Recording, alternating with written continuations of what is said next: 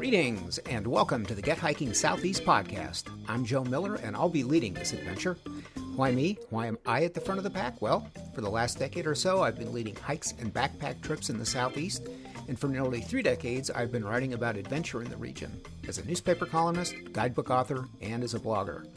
Our focus in the Get Hiking Southeast podcast, telling the stories of the hikers and the trails, especially those lesser known trails in the southeastern United States.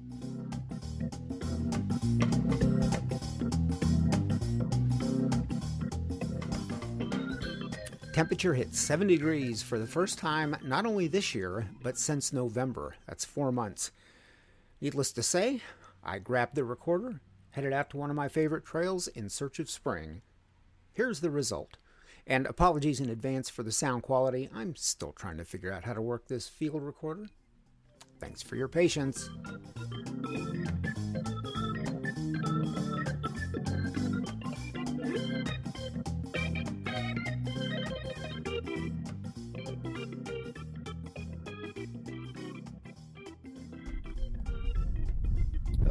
Stop what you're doing. And close your eyes.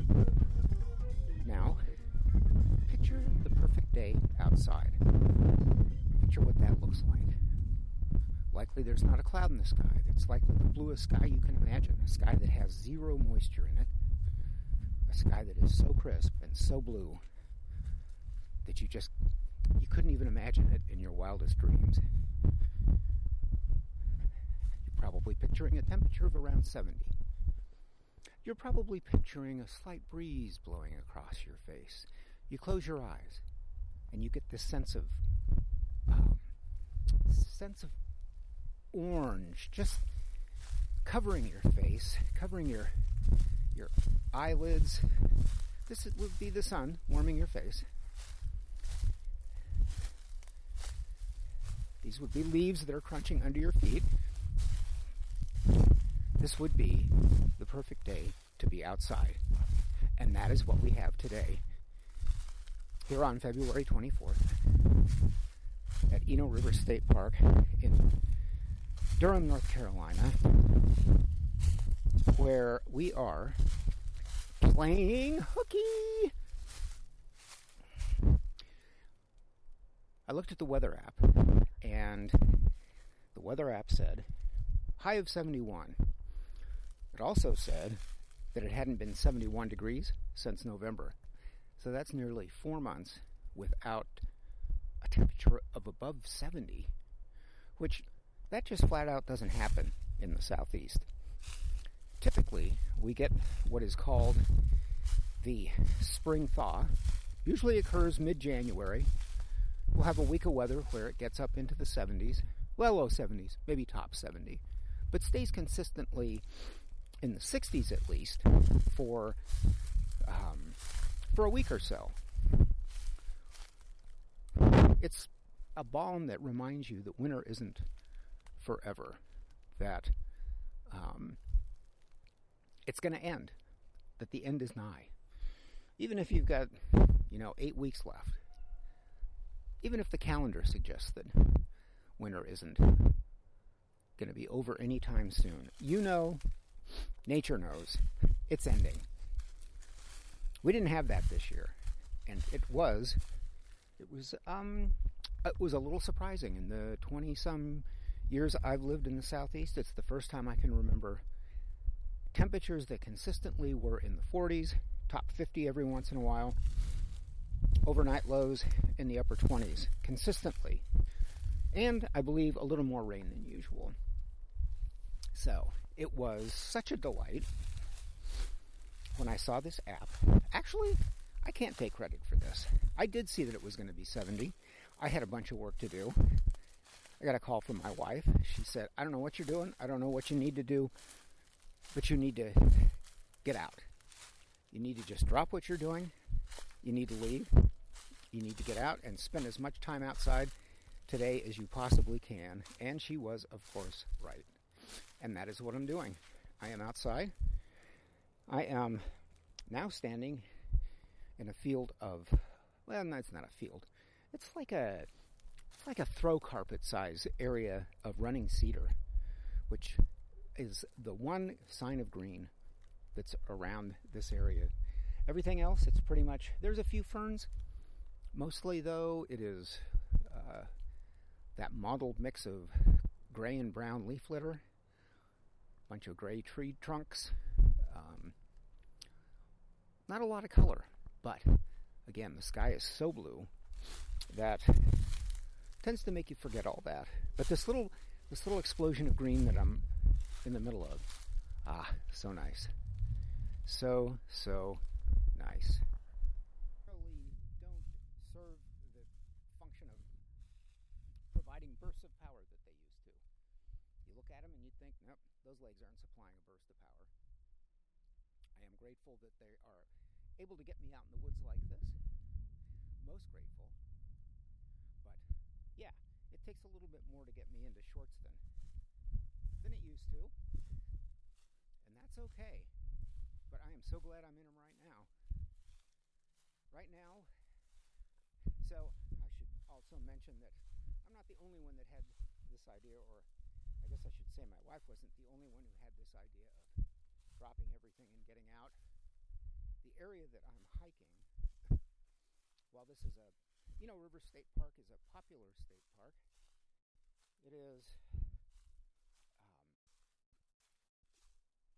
where I am is actually kind of a secondary entrance to the park. There's no parking area. It's roadside parking, gravel road. Yeah, it's on the website, but you actually kind of have to know it's here. So it tends to attract a little more ardent um, people who love the outdoors.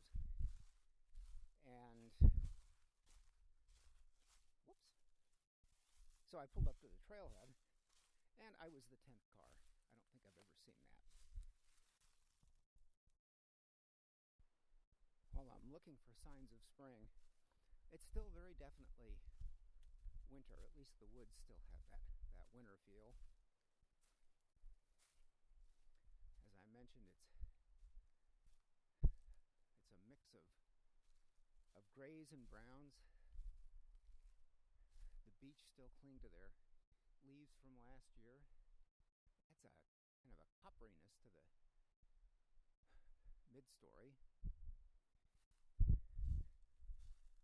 is a suggestion of green in the ground. There were there was the running cedar from earlier.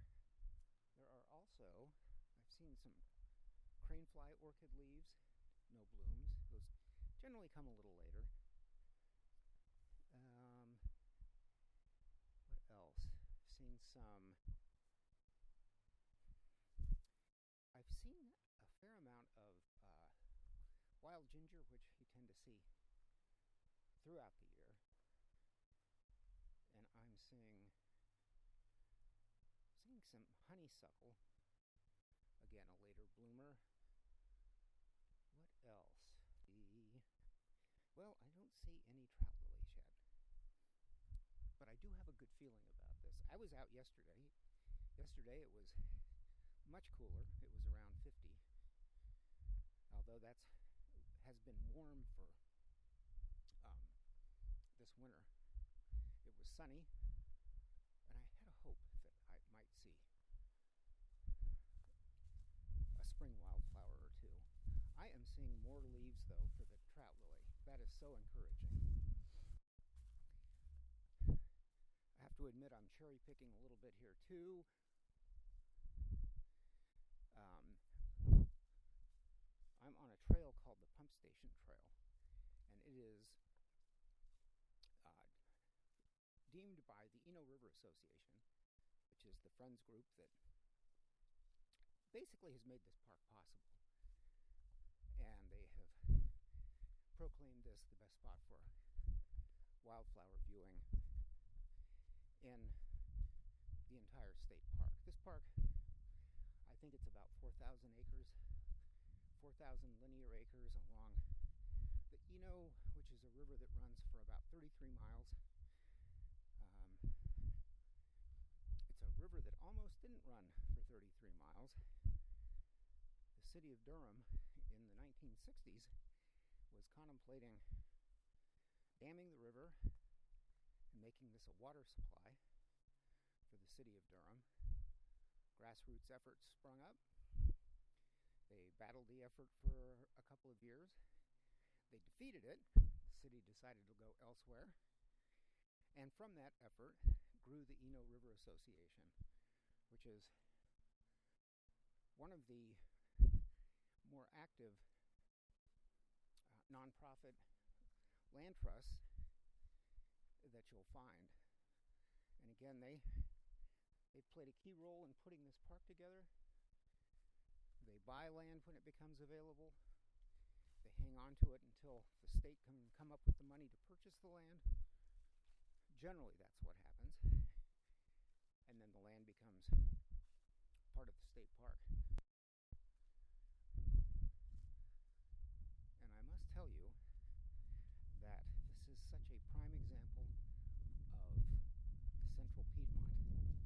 Think about your area, think about where you live, think about an area that you just couldn't imagine being without. Now, fortunately, I live, well, I actually live about 200 yards from the river. And actually, that part where I live is uh, adjacent to another state park. Pardon me while I collect myself, but I've seen my first spring beauty. And isn't it? Oh my gosh. Words really not are not are not coming to me, but they really can't describe how incredible. So this one this one is, they have five leaves. The leaves can be different, slightly different colors. Some of them can have more of a pinkish hue. This one is white. This one is reaching to the sky. They're like little, little um, satellite dishes. But instead of pulling down ancient episodes of Love Boat, they're pulling in sun. They're pulling in sun so they can keep living throughout the rest of the year, and they're trying to soak up as much sun as they can before the canopy up above fills out. And these big hardwoods, these big bully hardwoods, take up all the sun. But there it is. It's by the side of the trail. It's just gorgeous. And usually, once you see one, you start to see more. Usually you see more in the immediate vicinity. I don't see any right now, but I'm going to keep looking.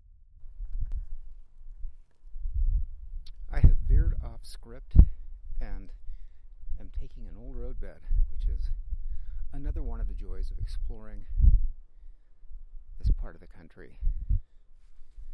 Old roadbeds are everywhere and frankly, like right now, because everything else is so wet, because these were built with the intention of being reliable and um,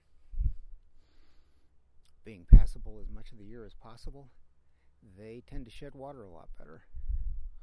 Unfortunately, this roadbed I've just discovered ends in someone's backyard, as is the case with some of these urban areas but it's been a nice little diversion, maybe a quarter of a mile.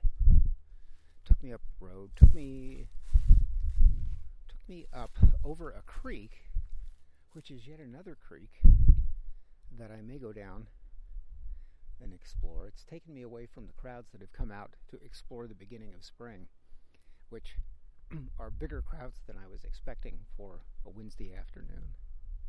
But hey, you know, it's good to see people out. Seen a lot of kids. Seen moms with their kids, uh, dad with three kids.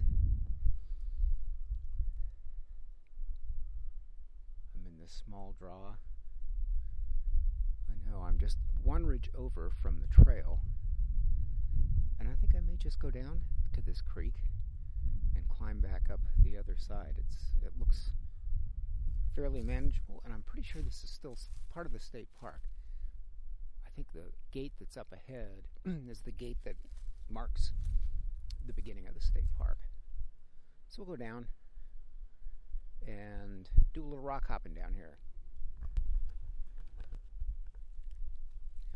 So I've come up out of that draw and I'm up onto a little bit of a plateau. There's still a little bit of a slope to it, but I got to drop a waymark or a waypoint here. This is a prime spot to hit when summer comes, when the trees have leafed out. There are a lot of big hardwoods here, a lot of good hammock opportunities, and I would bet it's maybe a five minute walk from the car, but you wouldn't know it's here because it's not along the trail and you've got to climb over a ridge to get here. But all kinds of opportunity for just coming up here to a pace that's pretty popular and being able to get away from people. Ideal. Love finding a spot like this.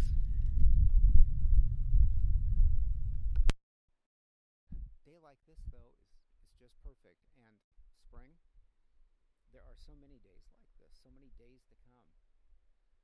And that's why this time of year, I think, you really need to capitalize. Even if it's just to get out for an hour in the middle of the week and see what's coming out, see what's see what's happening. You need to do it. Well, that was a heck of a hike. It's 68 degrees right now. I'm wearing shorts. I'm wearing a t shirt. I saw a spring beauty. I saw trout lily leaves. I'm even sweating. I don't think there's much more than you can expect on a day when temperatures in the 70s. Well, it's not in the 70s, it's 68. And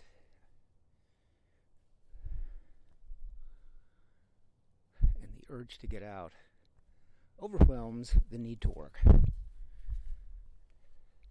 So I'm going to close my eyes, keep that feeling of the sun on my face, the wind washing over me, even that slight little paste of sweat. And keep that with me until the next 70 degree day, the next day of spring, the next chance to get out.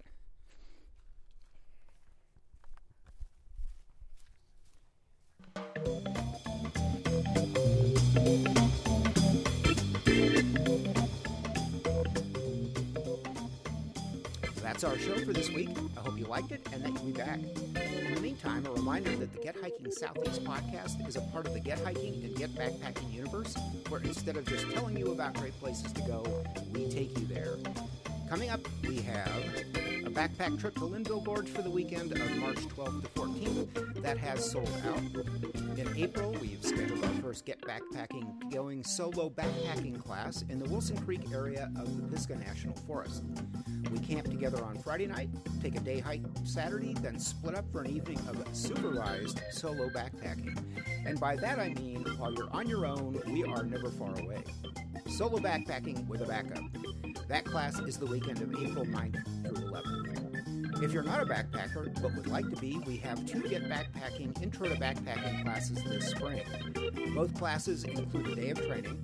One class meets in the Triangle area, the other at Laurel Mountain State Park, and a weekend graduation trip to North Carolina's South Mountain State Park.